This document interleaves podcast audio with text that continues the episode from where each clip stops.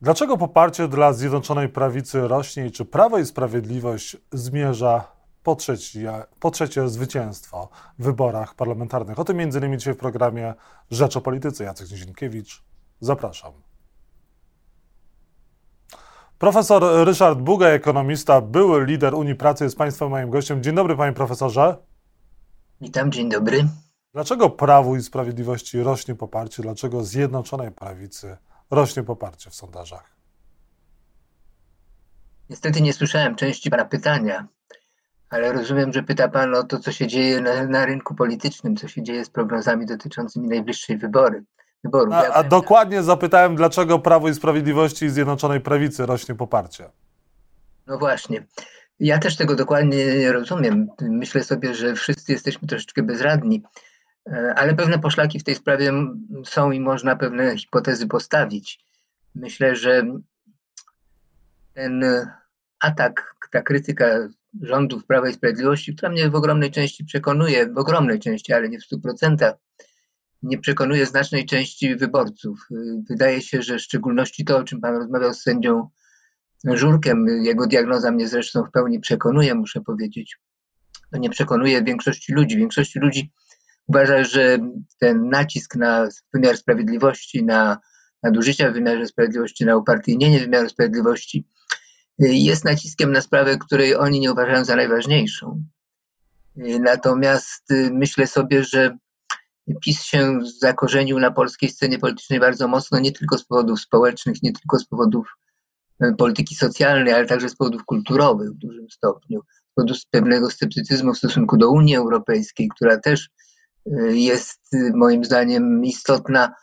Ten, ta teza, że Polacy chcą być w Unii Europejskiej, jest teza, która jest wstawiona na poziomie takim bardzo generalnym. Nie znaczy, że ludzie masowo popierają, powiedziałbym, to, co postrzegają jako uległość wobec Unii Europejskiej.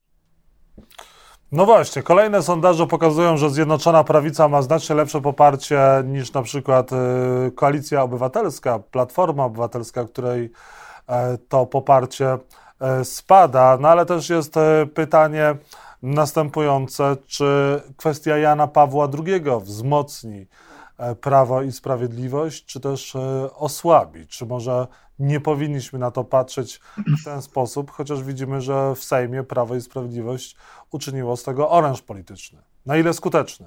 Wie pan, wie pan, ja muszę powiedzieć, że jest mi bardzo przykro z powodu tej sprawy wokół Jana Pawła II. Dlatego ja nie jestem członkiem kościoła katolickiego, żadnego kościoła. Nie czuję się ateistą, ale jestem człowiekiem niewierzącym. Mm, mimo to patrzyłem z, znaczną dozą sympatii na sylwetkę Jana Pawła II i tutaj jest to pewna plama. Ona nie unieważnia oczywiście tego, co Jan Paweł II robił przez ostatnie lata, kiedy, przez te lata, kiedy był papieżem, ani nawet tego, tym bardziej może nawet tego, co robił, będąc e, na, mm, w Krakowie, tam kierując decyzją krakowską. Niemniej jednak e, muszę powiedzieć, że audycja, którą nadała radiostacja TVN24, była audycją moim zdaniem szanującą wszystkie standardy. Ja nie dostrzegłem tam, powiedziałbym, żadnej napastliwości, tendencyjności i Kościół musi się z tym zmierzyć. Natomiast jak to zostanie ocenione przez wyborców, nie wiem, nie jestem pewien, czy e, ta mm, taka zmasowany atak na stację 24, czy zostanie przez większość wyborców przyjęty bardzo dobrze. Nie jestem tego pewien. Myślę, że tutaj sprawy zaszły już daleko i ludzie chcą odnowy w kościele i nie patrzą najlepiej na tych, którzy chcą ten proces zahamować jednak jakoś. A z drugiej strony jest telewizja publiczna TVP Info, chociażby, która na paskach podaje, że Platforma E, atakuje Jana Pawła II, czy opozycja atakuje e, Kościół. E, chce też wyciągać wnioski wobec obecny rząd, przedstawiciele rządu wobec TVN24. Ambasador Stanów Zjednoczonych zostaje wzywany na dywanik do MSZ. No, jest chyba taka polityka wokół sprawy Jana Pawła II na twardo robiona przez Prawo i Sprawiedliwość. Właśnie tak, jest taka polityka. Jest taka polityka, moim zdaniem nie musi być skuteczna, chociaż zobaczymy najbliższe 2-3 tygodnie pokażą, jaka jest reakcja ta, powiedziałbym, po refleksji już wyborców, ludzi po prostu, którzy patrzą na to, co się dzieje. Ja muszę powiedzieć, że trzeba jednak bardzo pilnie rozróżniać między, między religijnością polskiego społeczeństwa, która się obniżyła, ale która utrzymuje się na wysokim poziomie, a akceptacją działań Kościoła. Ja to pamiętam jeszcze z dawnych czasów, z mojego rodzinnego małego miasteczka, mojego kręgu rodzinnego, gdzie religijność była, no, powiedziałbym, według standardów w dużym stopniu takich, jakich Kościół oczekiwał. Natomiast stosunek do kleru był jednak nacechowany pewną dozą krytyczności, krytycyzmu i nie sądzę, żeby to się zmieniło, to się chyba raczej pogłębiło. Panie profesorze, a co się powinno stać z TVP, z TVP Info y, w dniu śmierci y, młodego Mikołaja, matki y, posłanki Platformy? Pojawiły się tam paski w dniu pogrzebu, przepraszam, że to Platforma jest winna śmierci chłopca. No i też doprowadzono do tego, że dane zostały chłopca ujawnione, czy też można było łatwo, łatwo domyślić się, kto to jest, o kogo chodzi, kto jest ofiarą pedofilii. Chłopiec nie żyje, konsekwencji żadnych nie wyciągnięto. No właśnie. Y, mnie się wydaje, ja nie oglądam od lat y, telewizji publicznej poza meczami piłki nożnej. Ostatni też oglądałem, więc nie mam takiego, takiej oceny, powiedziałbym, zindywidualizowanej, mojej własnej. Polegam na ocenach innych znajomych, przyjaciołach i tak dalej. Natomiast, no cóż, mnie się wydaje, że powinni zawrócić z tej drogi, na którą weszli kilka lat temu.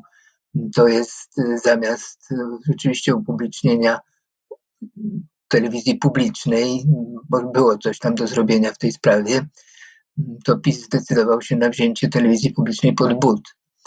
Nie jestem pewien, czy to się dobrze dla niego także skończy. Jest masa rzeczy, które moim zdaniem ocenia się jako skuteczne robione przez PiS, między innymi opanowanie mediów publicznych, ale to niekoniecznie tak dobrze działa na ich konto. Na ich konto działają inne rzeczy dobrze. Polityka socjalna trochę do, dobrze działa, chociaż ostatnio ona różnie wygląda. Dobrze działa na nich, jak powiadam, taki czynnik kulturowy, stosunek do Unii Europejskiej, ale nie tamte kwestie. No cóż to powinni zrobić? No powinni przeprosić, wyciągnąć wnioski kadrowe w stosunku do tych, którzy się dopuścili tego, co się stało. Panie profesorze, jeżeli chodzi o wnioski po stronie opozycyjnej, czy powinno jednak dojść do tej wspólnej listy, wracając do pytania o poparcie dla opozycji i Prawa Sprawiedliwości, jednak powinni się porozumieć ci najsilniejsi gracze, czy to jest jednak... Ja nie jestem zwolennikiem, ja nie jestem, zwolen, nie jestem zwolennikiem wspólnej listy. Wie pan, wspólna lista to jest coś więcej niż tylko pewna forma walki wyborczej. To jest, powiedziałbym, zrobienie kroku od wyborów do plebiscytu. Ja bym chciał, żeby w Polsce były demokratyczne wybory co kilka lat, normalne demokratyczne wybory. Śni mi się to, co śniło mi się jeszcze w czasach komunistycznych, co się nie potwierdziło niestety po 90 roku, to znaczy taki model demokracji, gdzie są partie polityczne o jasnej tożsamości, a wyborcy mówią, wy się mi podobacie, wy będziecie rządzić. A za pięć lat mówią, nie, omyliliśmy się, źle rządziliście, wskazujemy na kogo innego. Ten mechanizm nie działa polityka stała się swego rodzaju takim, powiedziałbym, działem usług dla ludności. To jest inna zupełnie sprawa. Przenośność polityków z partii do partii, e, unikanie zaznaczenia swojej tożsamości. Ja ostatnio do, docierają do mnie sygnały, że pan Gertyk będzie kandydował do Senatu. Nie można mu tego zabronić oczywiście i nie jest to moim pomysłem. Natomiast jak czytam, że opozycja po cichu się wstrzyma z obsadzaniem tego okręgu, gdzie on będzie kandydował, to mi się to nie podoba. Nie podobają mi się postkomuniści, niektórzy na listach wyborczych e, opozycji zjednoczonej, ale nie podobałoby mi się także, gdyby tam się znalazł w jakikolwiek sposób pan Roman Giertych. Donald Tusk jako ewentualny kandydat na przyszłego premiera Koalicji Obywatelskiej, czy też Donald Tusk jako taki lider y, opozycji, czy opozycja ma szansę, czy koalicja obywatelska wygrać wybory z Donaldem Tuskiem, będącym jej liderem? Wie pan, y, Donald Tusk jest dla mnie, bo ja go postrzegam, słabo go znam, jako sympatyczny człowiek, ale myślę sobie, że wybrał w tych wyborach y, drogę, która mi się nie podoba. Ale jest w bardzo trudnej sytuacji, dlatego że są zaszłości.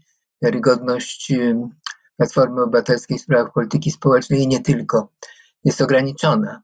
Stąd jest rzeczywiście to hasło, które mówi, że nie będzie zabrane nic, co zostało dane, a jeszcze dodamy do tego. No, no to po co nam taka opozycja, no jeżeli to ma wszystko tak wyglądać? To nie wystarczą ruchy, jeżeli one będą w sprawie praworządności, chociaż w moim przekonaniu nie sprecyzowano żadnego programu naprawy praworządności w Polsce. Hasło pod tytułem program e, Cela Plus to nie jest hasło, które moim zdaniem jest dobrym hasłem.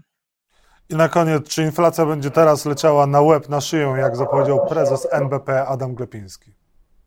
Na łeb, na szyję nie, ale też yy, powiedziałbym oczekiwanie, że oczekiwanie wielu komentatorów, że utrzyma się na bardzo wysokim poziomie, moim zdaniem jest nieuzasadnione. Ale oczywiście tutaj mm, jest masa czynników niepewnych i chociażby te ostatnie sygnały, które są dotyczące banków w Stanach Zjednoczonych i w Europie, to mamy rzecz, której nikt, nikt specjalnie się nie spodziewał. Komentarzy nasilonych w tej sprawie nie było. Można było uniknąć tak wysokiej inflacji, takiej drożyzny, bo rządzący e, twierdzą, że to wszystko wina pandemii, no i przede wszystkim wojny. Pan, e, moim zdaniem oczywiście inflacji wysokiej można było trochę uniknąć, ale trochę, nie w całym zakresie. Natomiast jest pytanie, czy trzeba było zapłacić wtedy E, cenę za obniżenie tej inflacji wcześniej. I to jest pytanie wielkie, jak słyszę tych, którzy mówią, że Narodowy Bank Polski ma pilnować tylko wartości pieniądza. Tak na marginesie w Konstytucji nie jest napisane, że ma pilnować stałej wartości pieniądza. Ma pilnować wartości pieniądza.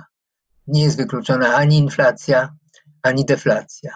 I o tym trzeba pamiętać. Trzeba pamiętać, że zwalczanie inflacji jest dla wzrostu gospodarczego, dla bezrobocia z reguły jakoś kosztowne i o ile my z perspektywy czasu możemy powiedzieć, że NBP powinno wcześniej podejmować pewne kroki, to w tamtym czasie, kiedy ta polityka była kreowana, to oczywiste nie było.